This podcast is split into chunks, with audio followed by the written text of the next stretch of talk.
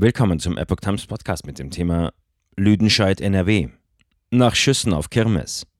Sondereinsatzkommando nimmt Verdächtigen fest. Ein Artikel von Epoch Times vom 24. Mai 2022.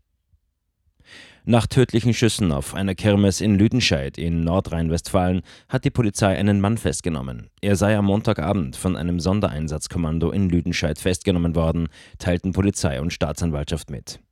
Die Wohnung des Festgenommenen wurde durchsucht. Weitere Angaben machten Polizei und Staatsanwaltschaft aus ermittlungstaktischen Gründen zunächst nicht.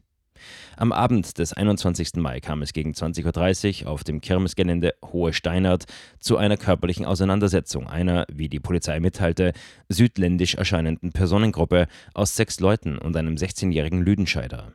Im Bereich des Hauptzuganges zur Kirmes trafen die sechs Personen, die auf etwa 16 bis 20 Jahre geschätzt werden, erneut auf den Jugendlichen. Als diese gemeinsam mit seinem 52-jährigen Vater die sechs Personen zur Rede stellen wollten, flüchteten diese in Richtung Hauptstraße über das Gelände der Aral-Tankstelle in das Wohngebiet am weiten Blick.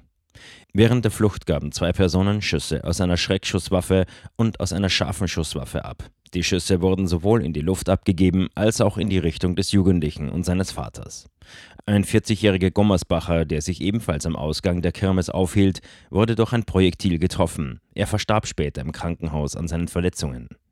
Zeugen werden gebeten, sich bei der Polizei in Hagen unter 02331 986 2060 oder unter der Notrufnummer 110 zu melden.